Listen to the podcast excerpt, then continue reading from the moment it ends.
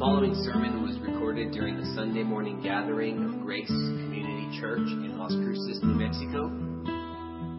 We are a group of Christians that exists to joyfully extol and magnify the true and living God, to faithfully proclaim the Christ centered word, to build each other up by speaking the truth in love, and to bring the good news of the gospel to our city and world so that the Lamb who was slain may receive the full reward sufferings. For more information about us, please visit gcclascruces.com.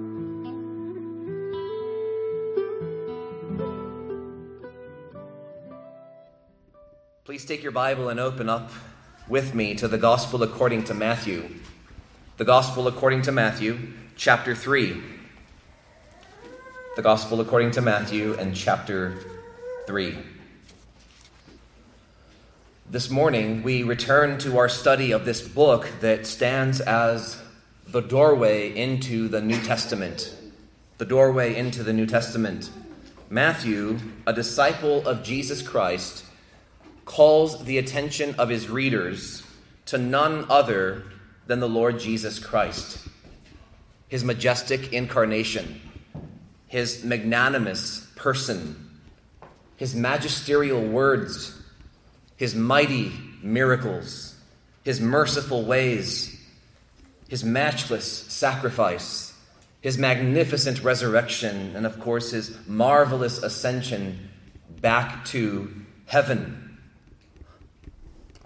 The whole point, the whole point in giving us this gospel narrative is that we would both hear and heed the call to deny ourselves, to take up our crosses, and to follow after Jesus Christ, to observe all that he has commanded us, according to Matthew 28. This is not a call to earn salvation by rigorous self effort or self sacrifice or self exertion. It's a call to all who are heavy laden, to all who labor, that is, to all who are weary and weighed down by the burden of religious legalism that seeks to earn God's favor. That call is for those people. It's a gracious call to come to Jesus Christ who alone can bring rest to the souls of sinners. So, on the one hand, while Matthew portrays entrance into the kingdom as hard and difficult, to the point where we are called to pluck out right eyes if they cause us to sin and right hands if they cause us to err.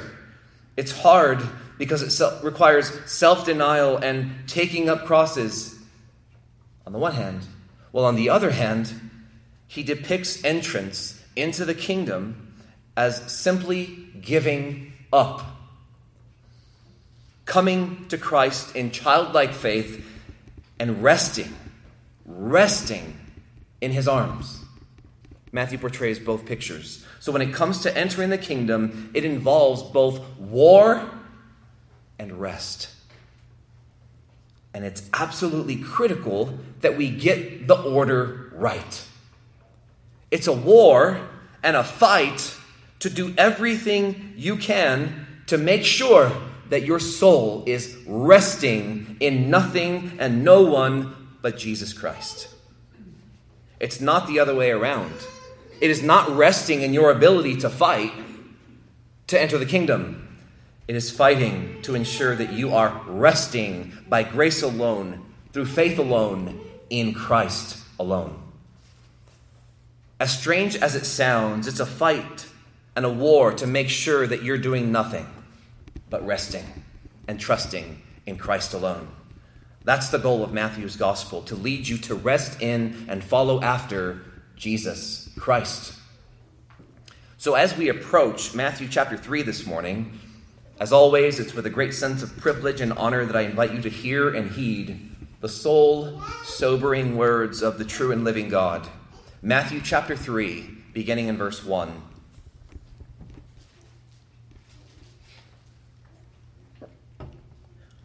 In those days, John the Baptist came preaching in the wilderness of Judea Repent, for the kingdom of heaven is at hand. For this is he who was spoken of by the prophet Isaiah when he said, The voice of one crying in the wilderness, Prepare the way of the Lord, make his path, his paths straight. Now John wore a garment of camel's hair and a leather belt around his waist, and his food was locusts and wild honey. Then Jerusalem and all Judea and all the region about the Jordan were going out to him, and they were baptized by him in the river Jordan, confessing their sins. But when he saw many of the Pharisees and Sadducees coming to his baptism, he said to them, You brood of vipers, who warned you to flee from the wrath to come? Bear fruit in keeping with repentance. And do not presume to say to yourselves, We have Abraham as our father. For I tell you, God is able from these stones to raise up children for Abraham. Even now the axe is laid to the root of the trees. Every tree, therefore, that does not bear good fruit is cut down and thrown into the fire. I baptize you with water for repentance, but he who is coming after me is mightier than I whose sandals I am not worthy to carry. He will baptize you with the Holy Spirit and fire. His winnowing fork is in his hand, and he will clear his threshing floor and gather his wheat into the barn, but the chaff he will burn with unquenchable fire. Then Jesus came from Galilee to the Jordan to John to be baptized by him. John would have prevented him, saying, I need to be baptized by you and do you come to me? But Jesus answered him, Let it be so now. For thus it is fitting for us to fulfill all righteousness. Then he consented. And when Jesus was baptized, immediately he went up from the water, and behold, the heavens were opened to him. And he saw the Spirit of God descending like a dove and coming to rest on him. And behold, a voice from heaven said, This is my beloved Son, with whom I am well pleased. Grace Community Church, this is the word of the Lord. Thanks be to God. As we cross over from Matthew chapter 2 and into Matthew chapter 3, we fast forward about 30 years.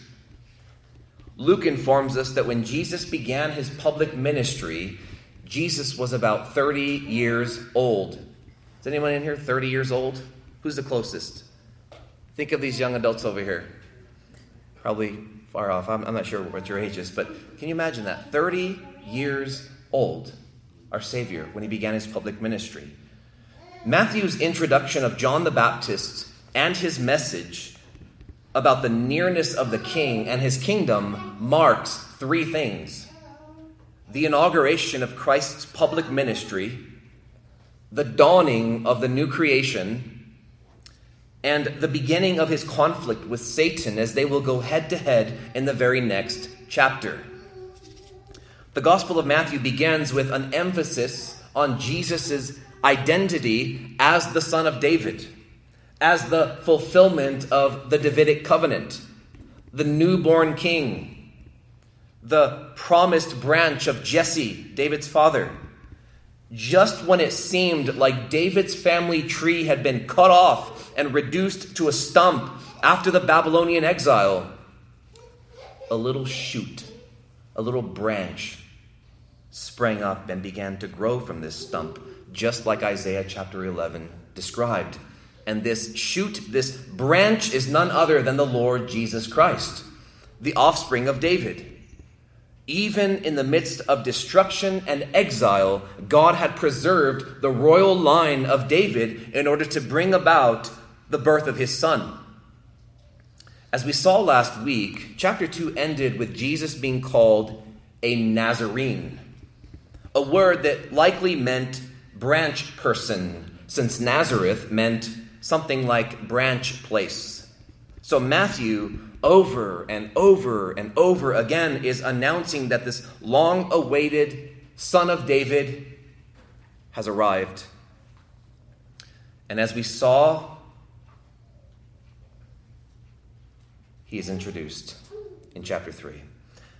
As we come to chapter 3, we discover that with the king, along came the kingdom.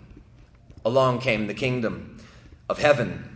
And all of this is announced and heralded by this one that Matthew refers to as John the Baptist. Unlike Luke, Matthew gives us no details of John's birth, his origins, his family, or his predetermined mission as defined by God. And so you're welcome to read about all of that in the early chapters of Luke's gospel when you go home. As I was preparing to preach through Matthew, I sought the counsel of an older, more experienced pastor regarding my approach and how would he approach such a long book like this. And I'll never forget what he told me. He said, If you're going to preach Matthew's gospel, preach Matthew's gospel. He went on to explain that when he preached through Mark, he spent a good amount of time outside of Mark's gospel and in the other gospels trying to harmonize and consult and put timelines together, which can be good, but we also need to respect each of the four gospels and the themes and emphases that their writers sought to communicate. Matthew rightly assumes that his immediate audience is familiar with John the Baptist. John was a well known prophet in first century Judaism. Jesus said that among those born of women, there had arisen no one greater than John the Baptist. He referred to John as a prophet and more than a prophet even though we know he was only a man. The religious leaders may have not agreed with John, but they did not mess with John. Because they knew that the crowds of common people regarded John as a prophet sent by God, and he was. We're even told that Herod Antipas, the king of Judea, feared John the Baptist because he knew that he was a righteous and holy man. I think of the way the kings and or the queen in the Middle Ages feared John Knox, didn't want to mess with the guy because she knew God was upon him. So he, Herod, feared John, and for a season, at least when Herod was sober, protected John the Baptist and was actually drawn and attracted to John's preaching, Mark tells us. And so understand that when Matthew introduces this man, he is no small figure. Some of the movies portray John as like this, you know, barely gathering a crowd out in the wilderness. This is not the case. He may have had no physical appeal, but because he was filled with the Holy Spirit, even from his mother's womb, John grew up with the glory and greatness of God resting upon his life. Jesus called him a burning and shining light. John came forth in the spirit and power of Elijah, who was known as one of Israel's greatest prophets.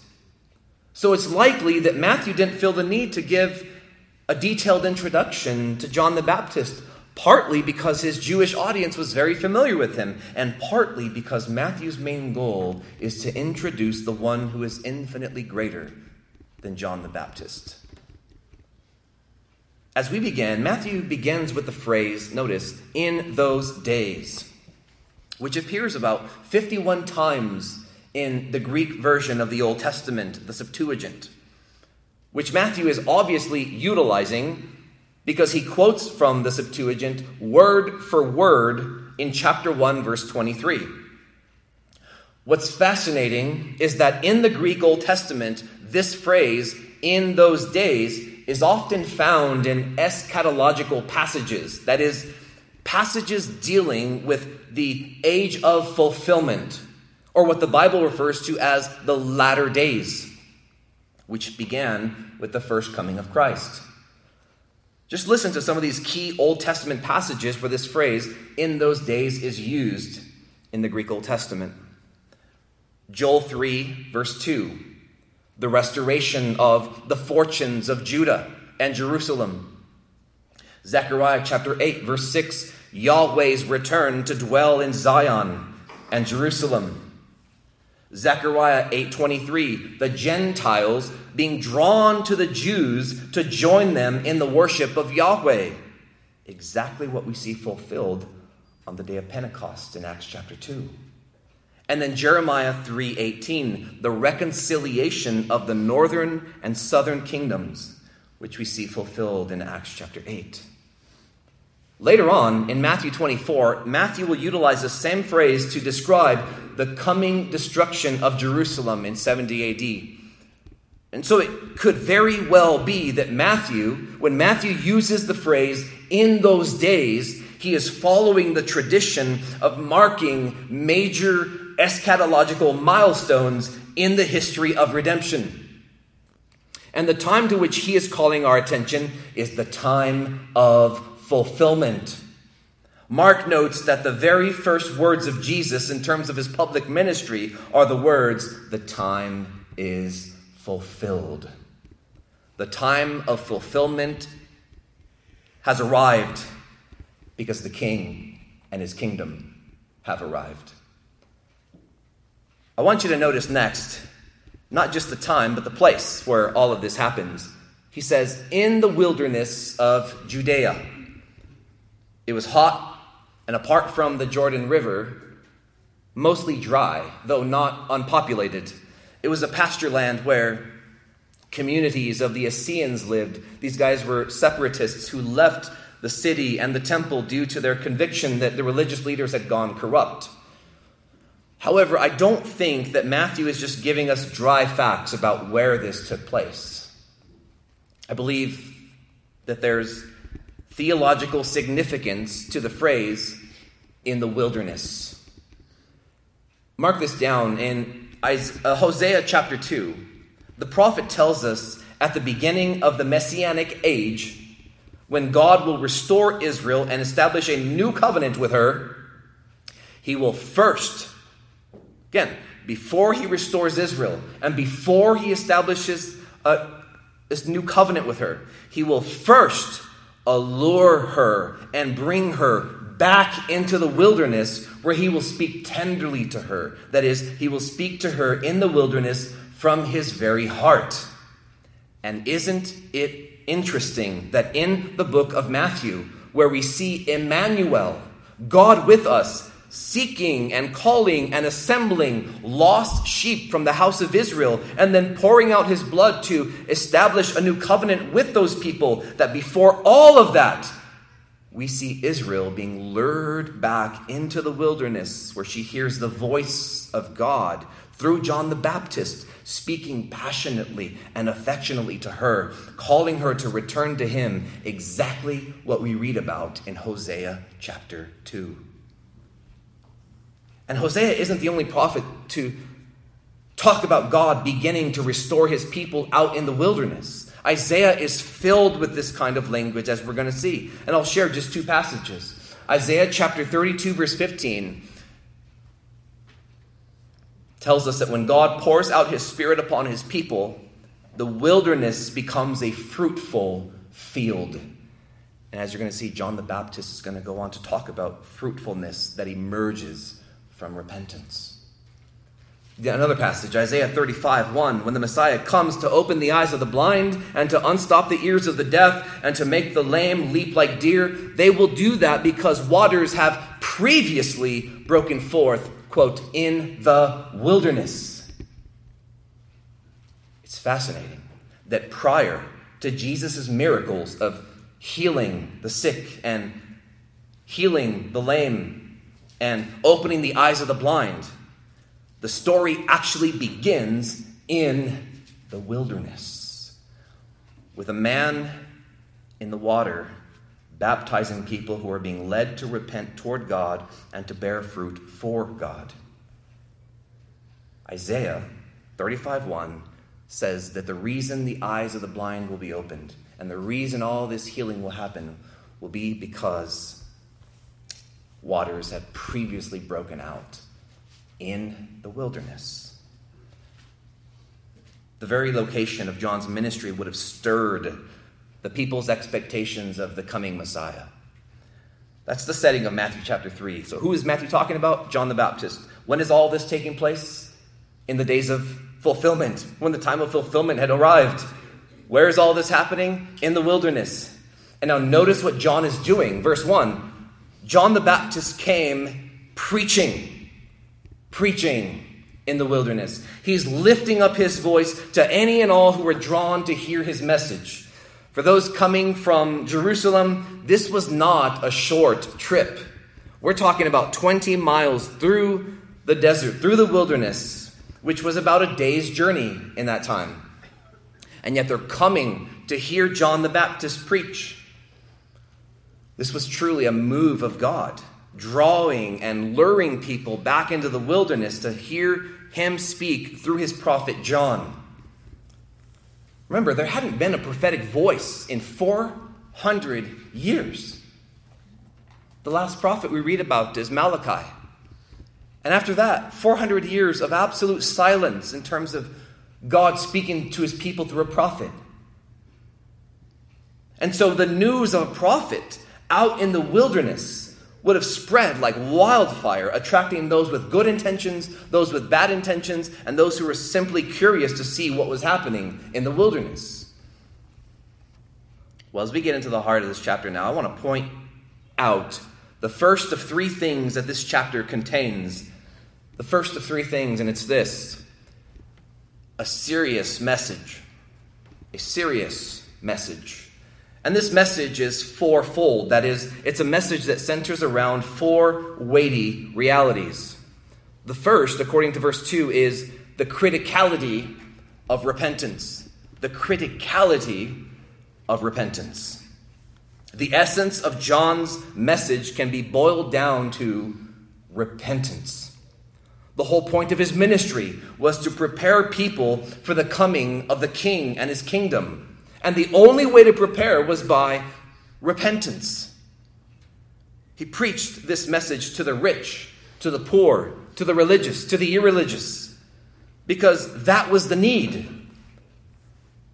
Commenting on John's call to repent, D.A. Carson notes what is meant is not a merely intellectual change of mind or mere grief, still less doing penance but a radical transformation of the entire person, a fundamental turnaround involving mind and action and including overtones of grief, which results in fruit in keeping with repentance.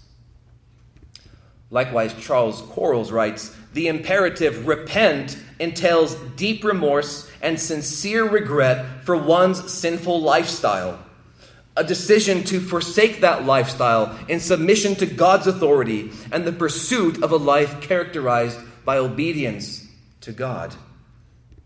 And lastly, John Broadus observes that wherever this Greek word is used in the New Testament, the reference is to changing the mind and the purpose from sin to holiness.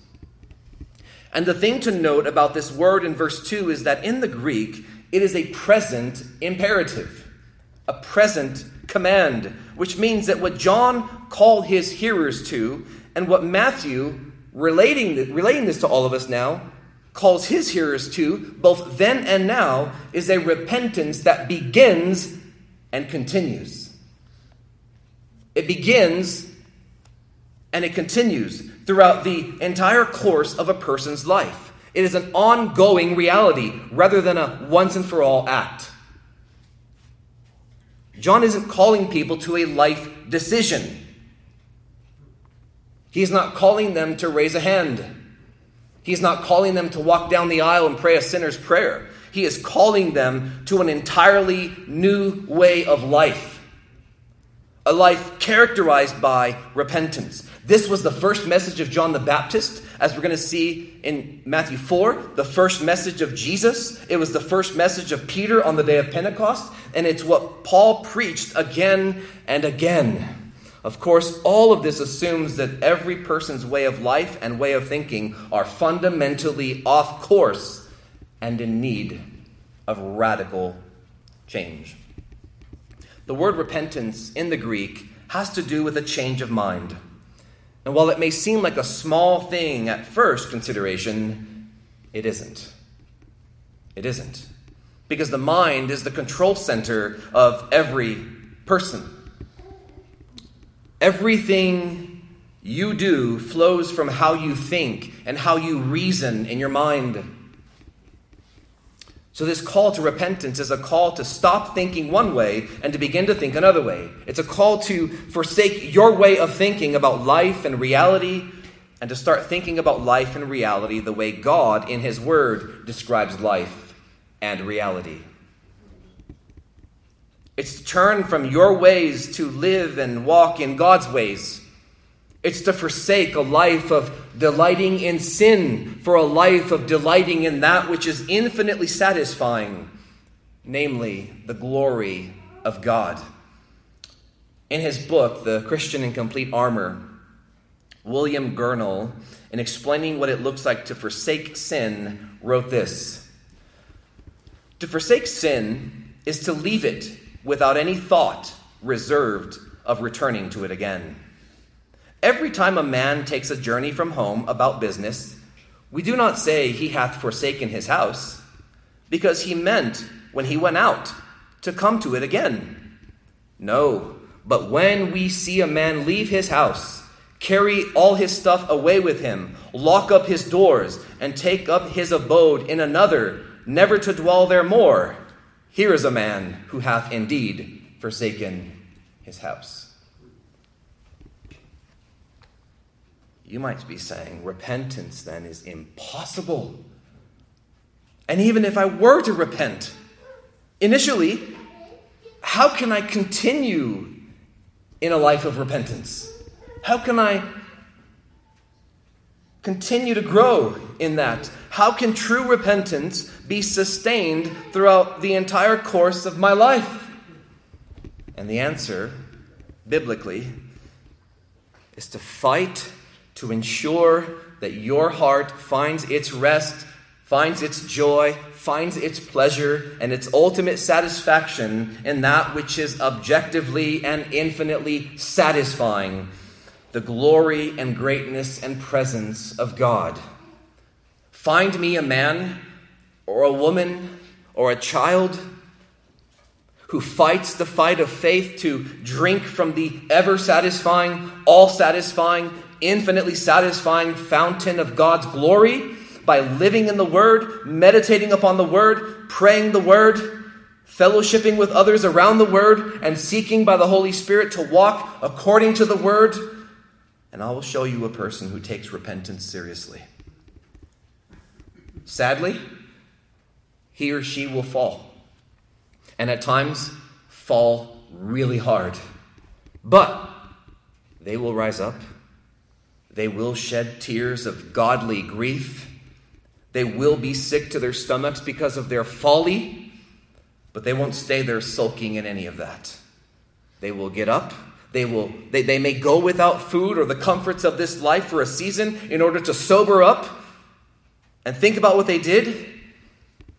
And they will find that ever satisfying all satisfying, infinitely satisfying fountain of God's glory, and they will drink and they will drink and they will drink until their hearts and minds are bursting with joy in God, and that joy will be their strength and their power as they continue to walk in a manner worthy of Christ and His gospel.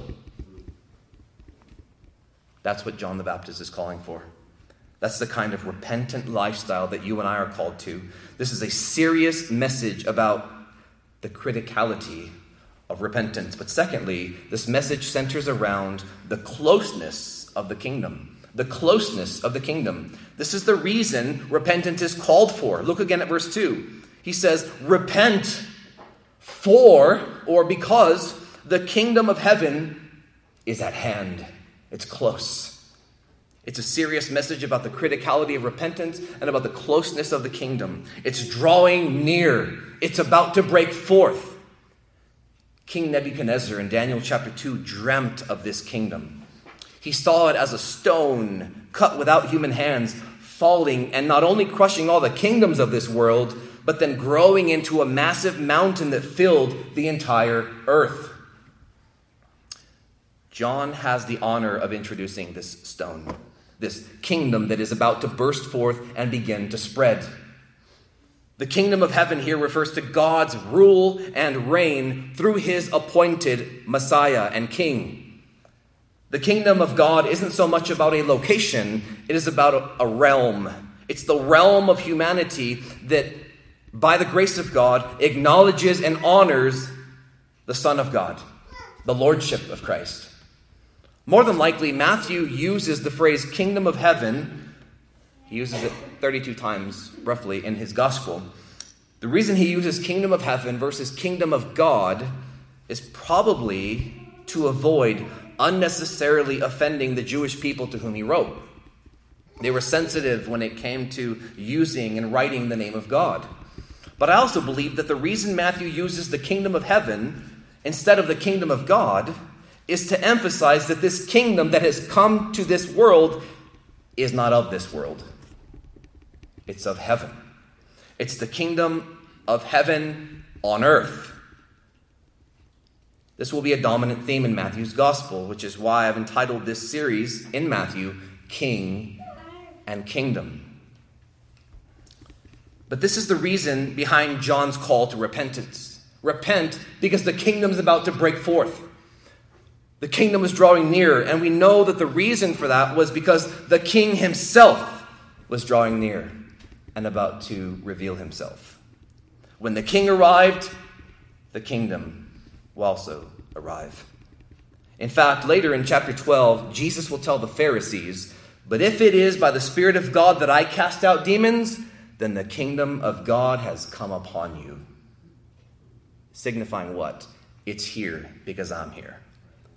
Today we live in this time between the arrival of the kingdom and the consummation of the kingdom, which is why we are called to pray, Lord, your kingdom come. And I believe in that prayer, there's a prayer that God's kingdom, his rule, his reign through Christ would progressively come as the gospel goes forth, as the Great Commission is executed, but ultimately we are praying for the consummation of that kingdom to come in all of its glory and in all of its fullness. And this has massive implications, friends. The kingdom has arrived, just as predicted. And if the arrival of the kingdom, which fulfilled so many Old Testament prophecies and predictions, if, if that has happened, then we can conclude that this kingdom will only grow and spread and eventually be the only kingdom left in the end after God destroys all the wicked kingdoms of this world and ushers his people into the new and everlasting creation.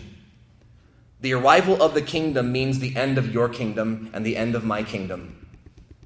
The arrival of the kingdom signifies that something has come that will never go away. And that's how you're to think in terms of the kingdom. Hence the call to repent and live for this true and lasting kingdom. We're called to seek first the kingdom of God and his righteousness. Are you seeking first the kingdom of God and his righteousness? Are you living in light of this kingdom that is only going to grow and dominate and eventually cover the whole earth? Or are you still living as if your kingdom and your agenda are supreme? Are you living as though your kingdom will endure? I'm here to tell you today it won't. It won't. So, this is a serious message about the criticality of repentance, about the closeness of the kingdom, but thirdly, it's a serious message about the coming of the king. The coming of the king. Look at verse 3. For this is he who was spoken of by the prophet Isaiah when he said, The voice of one crying in the wilderness, Prepare the way of the Lord, make his paths straight. John is quoting from Isaiah chapter 40. Let me read that for you. A voice cries in the wilderness, Prepare the way of Yahweh, the Lord. Make straight in the desert a highway for our God.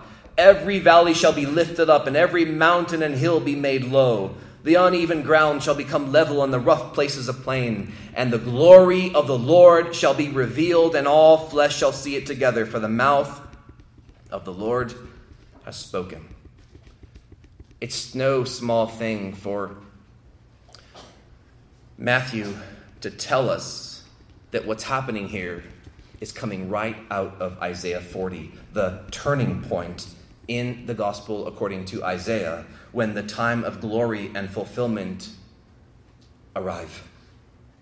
Isaiah 40 and onward, we will read about the restoration of Israel, the return of God to dwell in the midst of his people, the coming king, the Gentiles coming in to share in the light of Israel and their God. Well, Matthew points back to Isaiah 40 and says, This is that. Prepare in the wilderness, again, in the wilderness, a highway for our God. The picture here is that of uh, king's servants going before the king on a rough road. If he was to, to, travel to a city, he would go and send his messengers, and they would clear the rubble. They'd burn piles of trash. They would clear the rubble in order to announce the coming of the king.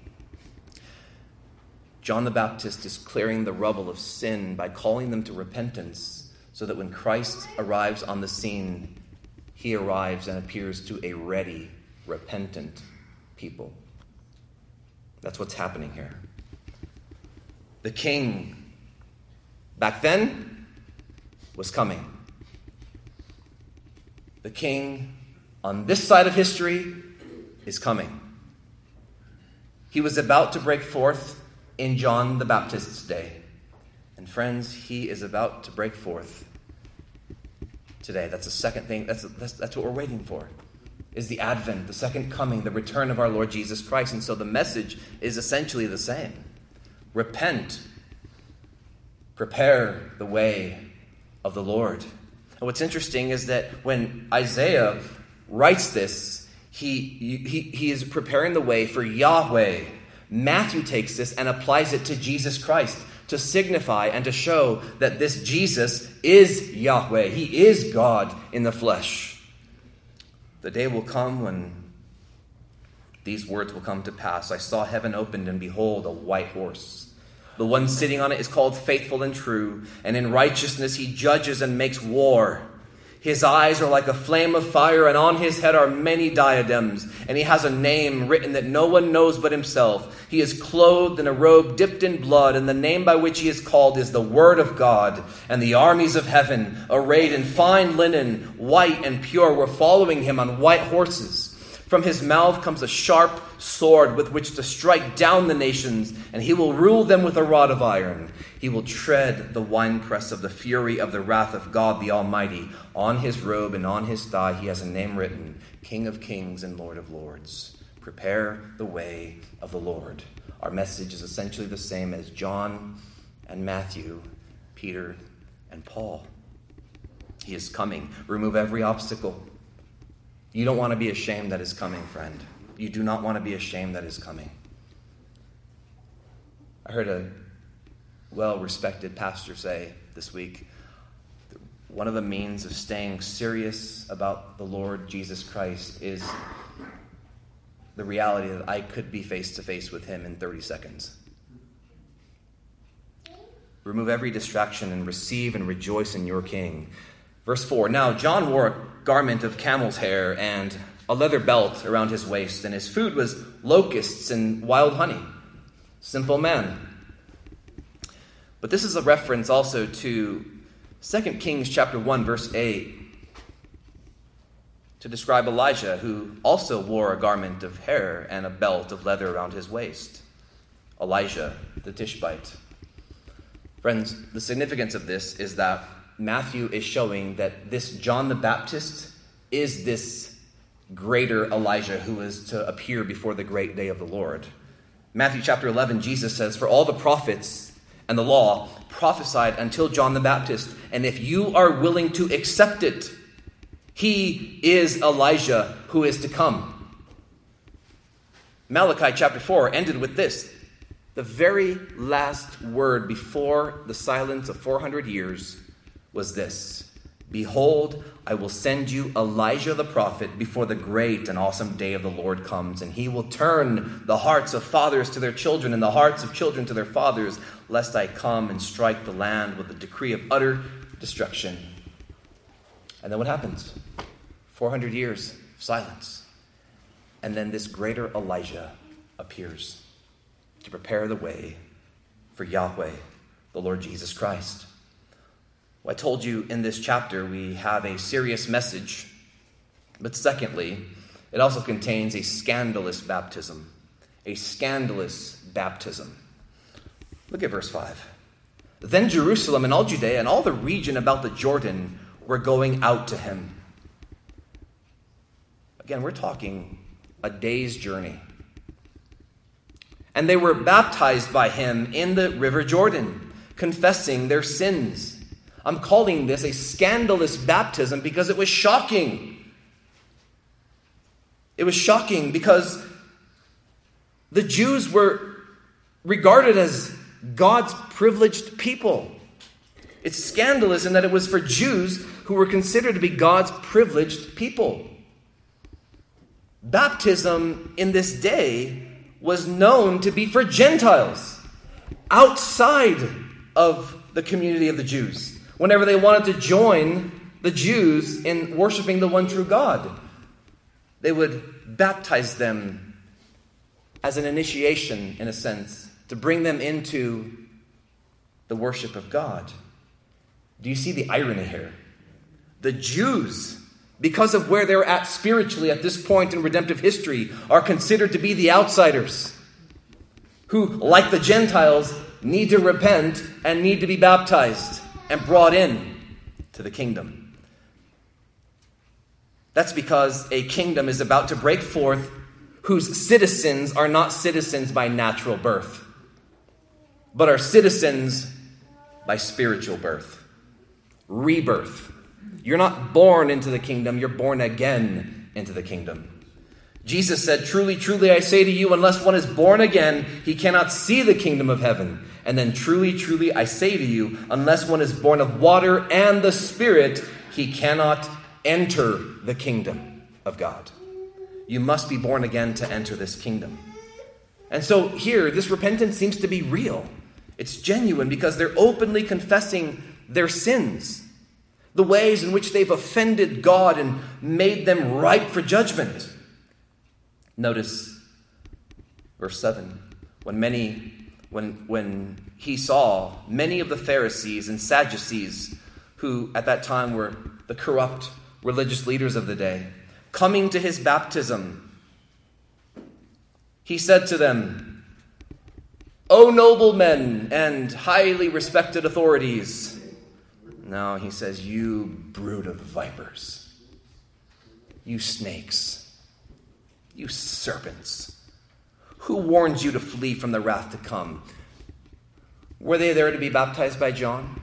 Were they sent by the religious leaders in Jerusalem to go and investigate what's happening, why the crowds are flocking into the wilderness? They should have read Hosea 2. Were they curious? Or were they, because they loved the praise and glory that came from men, were they seeking to gain the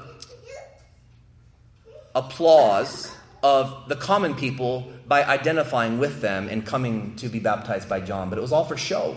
We don't know. But John calls them out here You sons of the serpent. You brood of vipers, who warned you to flee from the wrath to come? And he calls them, he says, bear fruit in keeping with repentance. That's important. He's not just calling them for a decision, a show, to be baptized and confess a few sins. He's saying, bear fruit from this point on. Let your life show that you are truly repentant. Don't you presume to say, verse 9, to yourselves, We have Abraham as our father. That was huge for them. There was Jewish teaching in that day that specifically said that if you are a son of Abraham physically, you will share in the inheritance of the kingdom.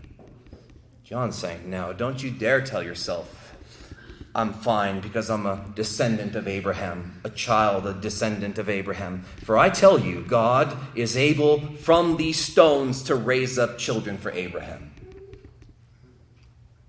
What an irony, right? That actually really did happen. He took hearts of stone and he made them hearts of flesh and he brought people into his kingdom. Even now, he says, the axe is laid to the root of the trees. Every tree, therefore, that does not bear fruit is cut down and thrown into the fire. I told you this chapter contains a serious message about the criticality of repentance, about the closeness of the kingdom, about the coming of the king. But fourthly, John's message also centered around the certainty of judgment. The certainty of judgment. Look at verse 7. Who warned you to flee from the wrath to come? Often the Bible describes the day of judgment as the day of God's wrath, the day of God's vengeance, when God returns to the sons of Adam and the daughters of Adam the just punishment for their despising of his Son and his glory. In that day, God will shatter all the pride of men, all the idols of humanity. He will punish on the day of his wrath. It's certain.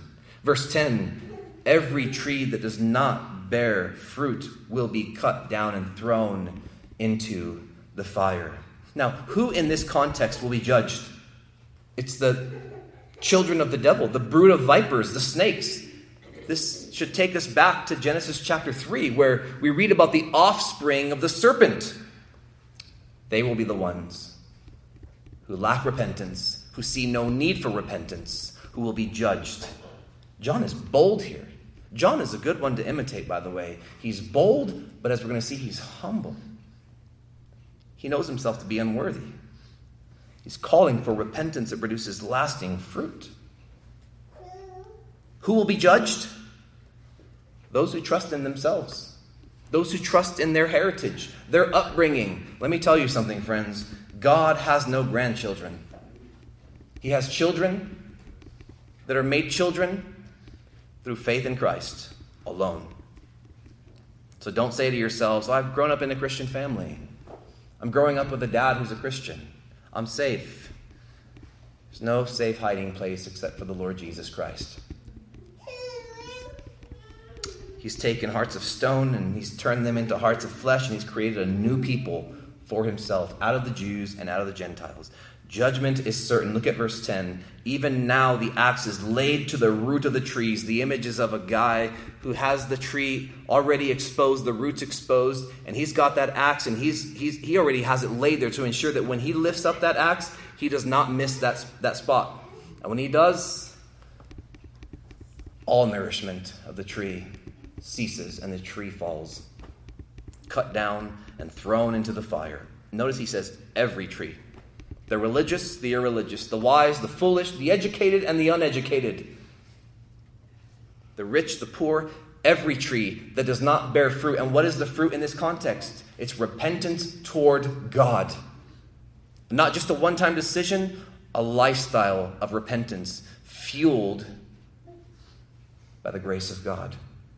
This is a serious message about the certainty of judgment. He continues on. Verse 11 I baptize you with water for repentance, but he who is coming after me is mightier than I. I think this would have been shocking for these initial hearers. They regarded John as a prophet. Herod feared him, would eventually fear him. The Pharisees didn't mess with him.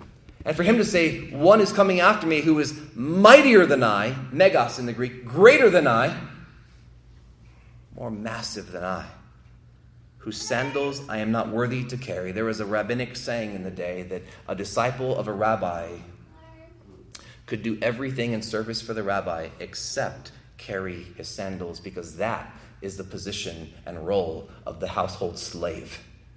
And what John is saying here is that I'm not even worthy to be called the slave of this one who is coming after me.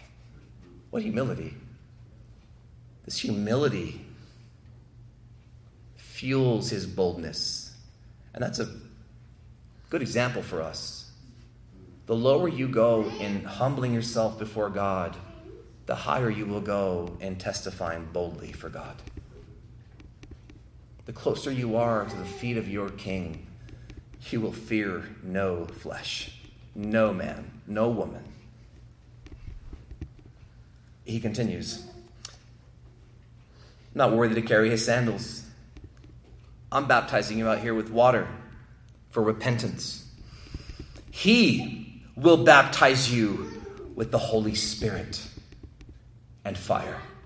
And this would have been drawing imagery back from those that, that, that, latter half of Isaiah where the wilderness is mentioned and the voice of God is mentioned and fruitfulness is emerging in the wilderness because of the outpouring of the Spirit of God. he will baptize you with the Holy Spirit. He must be God if he has the power and ability and authority to baptize you with the Holy Spirit.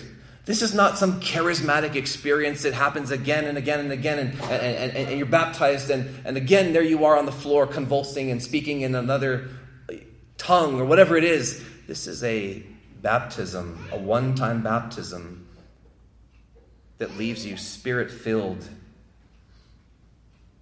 and from that point, spirit led, spirit sealed. one baptism with many fillings throughout the rest of your life. He will baptize you with the Spirit. He will dip you, dunk you, as it were, into the Spirit for a life of living in the Spirit and walking in the Spirit and being led by the Spirit.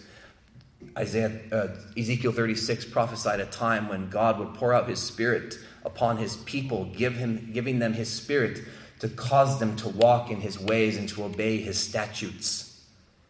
This is that time. The greater baptizer has come. And when we turned to him in faith and when he snatched us from out of the, the ex, out, out of our sin and out of our death and he caused us to be born again, he baptized us there with his spirit. But that's not all he baptizes with. He says, He will baptize you with the Holy Spirit and fire. And fire. Now, this verse sits right in the middle of two other verses on either side talking about the fire of judgment. And so it's natural, I think, to conclude that this fire is the fire of judgment. He will baptize you with either the Holy Spirit or with fire. And this fire at the end of verse 12 is unquenchable fire. Notice, his winnowing fork is in his hand. The imagery that he gives here is of a farmer who goes out to clear his threshing floor. He gathers all his wheat, and in order to clean the wheat and to separate the wheat from the chaff, he would get this winnowing fork, a type of pitchfork, if you will, and he would throw it up into the sky. And the chaff was so light that even a slight breeze would carry off the chaff and the wheat would fall to the ground. And he would clear his threshing floor of the wheat the chaff he would gather up and he'd burn it, and the wheat would go into the barn for harvest. And notice what he says of the Lord Jesus Christ. His winnowing fork right now is in his hand. He will come, and the first thing he will do is begin to proclaim the kingdom of God, and he will begin what he will end one day, and that is he will separate the wheat from the chaff. He's doing it now, and he will do it on the great day of judgment. Right now, in every congregation, there is wheat and there is chaff. There are those who truly believe, and there are those who are pretenders. Or maybe they don't even pretend. Maybe they don't even claim anything. Maybe they just say, I'm here because I got to be here. In that day, there will be a final, ultimate separation. We'll read about that in chapter 13 when the angels come on that day at the Lord's command and they will separate the righteous from the unrighteous. And they will all stand in judgment. But it's his judgment, the Lord Jesus. He will clear his threshing floor. I believe that's a reference to the final judgment. No one will be left. You will either be gathered into the barn of the kingdom or you will be burned with unquenchable fire. Fire that does not get put out. And so we are given a choice here in this chapter either continuous repentance in this life or continuous fire in the next life. Everyone will be baptized. You will either be baptized in the Holy Spirit for a life of joy and fruitful service and delight in the glory of God, or you will be baptized at the end of the age in the lake of fire forever. That's the message. This was a serious message. We have a scandalous baptism. And thirdly and lastly, we have a sacred anointing. A sacred anointing. And by the way, this baptism is scandalous for two reasons, right? It's, it was for Jews who were considered to be God's people, now regarded as outsiders who needed to repent and be brought into the fold of God's people. But it's scandalous for a second reason because it was also for Jesus, who was God's sinless son. And so you can imagine John's hesitation. I'm baptizing people for repentance. This is the Lamb of God, pure, spotless, immaculate, righteous, holy. He has no sin to repent of. So why should you come to me? That brings us to our last point this sacred anointing. Sacred because we see all three persons of the glorious Trinity involved. The Son obeys, the Spirit descends, and the Father speaks. The Father speaks. Look at the text with me. Then Jesus came from Galilee to the Jordan to John. Everyone else there was traveling about 20 miles. Jesus travels here about 40 miles to the Jordan to John to be baptized by him. John would have prevented him, saying, I need to be baptized by you. And do you come to me? It's very similar to Peter, right? Getting his feet washed. John chapter 13. Peter says, Lord, you shall never wash my feet. Jesus says, If I don't wash your feet, you have no share with me. In other words, if you don't accept my atoning cleansing, you have no share with me or my kingdom.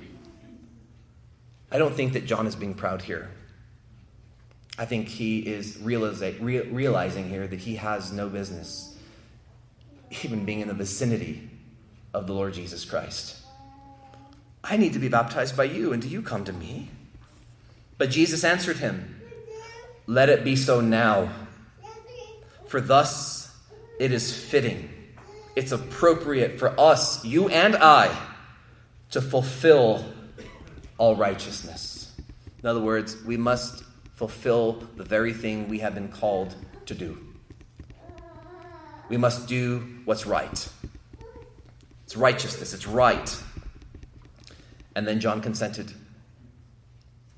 We ask, why was the Son of God baptized? It wasn't because he repented or needed to repent, he had no sin. One writer suggests six reasons. The obvious obligation to fulfill all righteousness, consecration. You remember that the Old Testament priests were washed and then anointed. Jesus submitted to water baptism, then the Holy Spirit came upon him. Thirdly, commendation. Jesus gave his approval of John's ministry and thus obligated the people to listen to John and to obey John. But we know that the religious leaders rejected John's baptism. Another reason was for proclamation. This was John's official introduction of Jesus to the Jewish people here. Another reason, anticipation. This water baptism truly did paint a picture of what Christ came to do. Baptism was a picture of death and life again. You go into the water dead. You go into the water alive, that is. You, you hit the water, you die symbolically, and then you're up in newness of life. Jesus in Luke 12 50 would refer, would refer to his coming death as a baptism. Remember when he was talking to James and John, and they had their mom, you know, approach Jesus, Jesus and say, I want you to secure a good spot for James and John when you're in your kingdom. And you remember what he told them? He says, Are you able to be baptized with what I'm about to be baptized with? A baptism of death. So, this picture here in the very beginning of the public ministry of Jesus is already pointing us forward to his suffering and death on the cross when he dies and he goes into the waters of death and then he emerges three days later to life everlasting. But also, I think this is another reason he's baptized is for the purpose of identification. He came to identify himself with sinful man. Though he was sinless, he came to identify with us.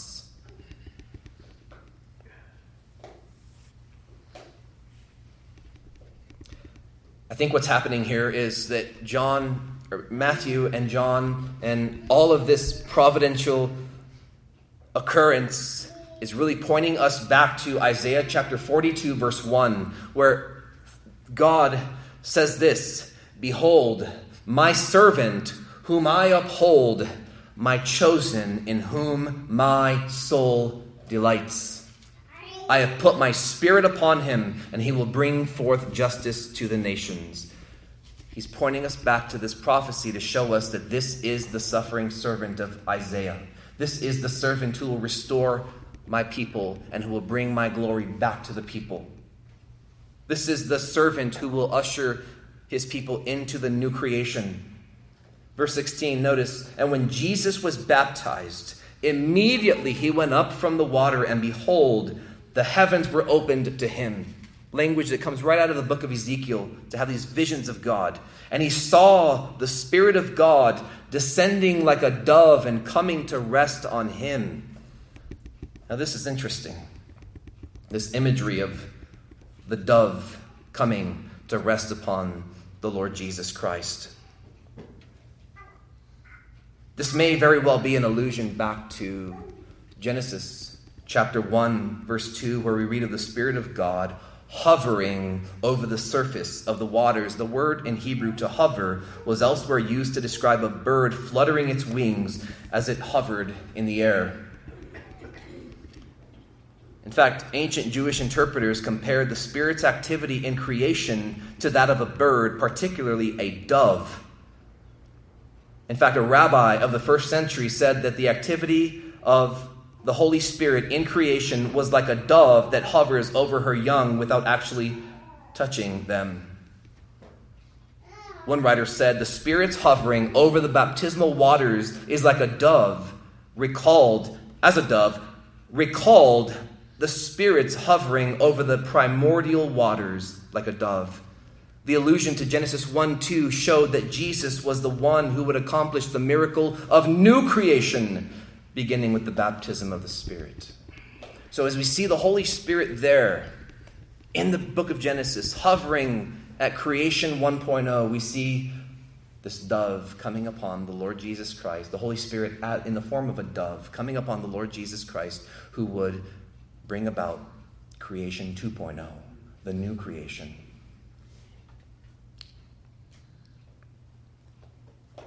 The Son obeys the Spirit descends, and then lastly, the, the Father speaks. The Father speaks, and notice what he says.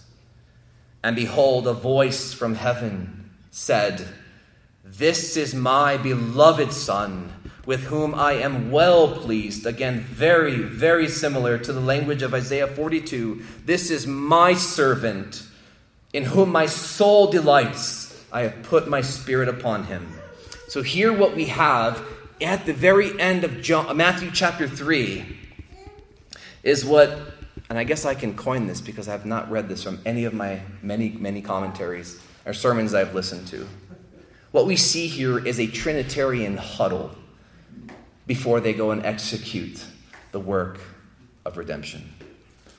We, we, we, see the Father and the Son and the Holy Spirit here at the very beginning of the public ministry of Christ the Spirit empowering the Son and anointing the Son to be our prophet, to be our priest, and to be our king, to execute the great work of redemption, to pay the great ransom, to work mighty miracles, to give us a preview and a foretaste of the new creation where there will be no suffering and no death and no sorrow or crying.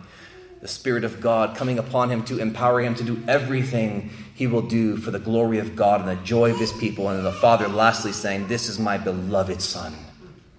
I love him so much. Infinite love for the Son.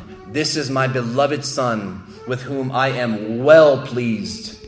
What's interesting is that when we see, looking back at Genesis chapter 1, we see the Trinity there.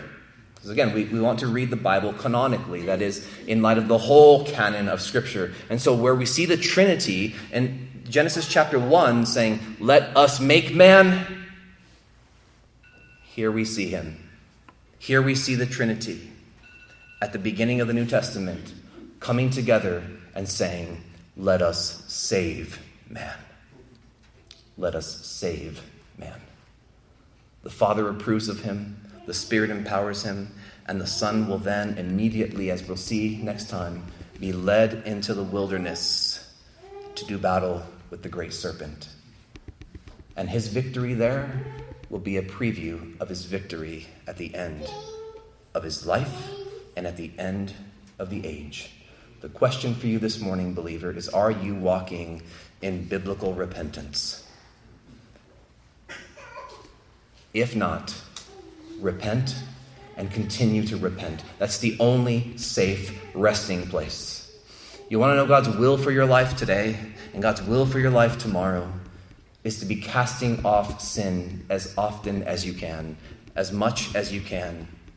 How do you sustain a life of doing that? How do you maintain that in the midst of motherhood and parenting and the difficulties of work and, and everything else you got going on? By making sure that you are finding yourself at the fountain of God's glory to be satisfied with His presence, with His glory, with His greatness. Because if you are not satisfied in God, sadly, your heart will long for satisfaction in something else. You will long for something else. God created you for His glory. So repent. Celebrate the fact that the King has come, and along with the King, His kingdom. Repent and continue to repent.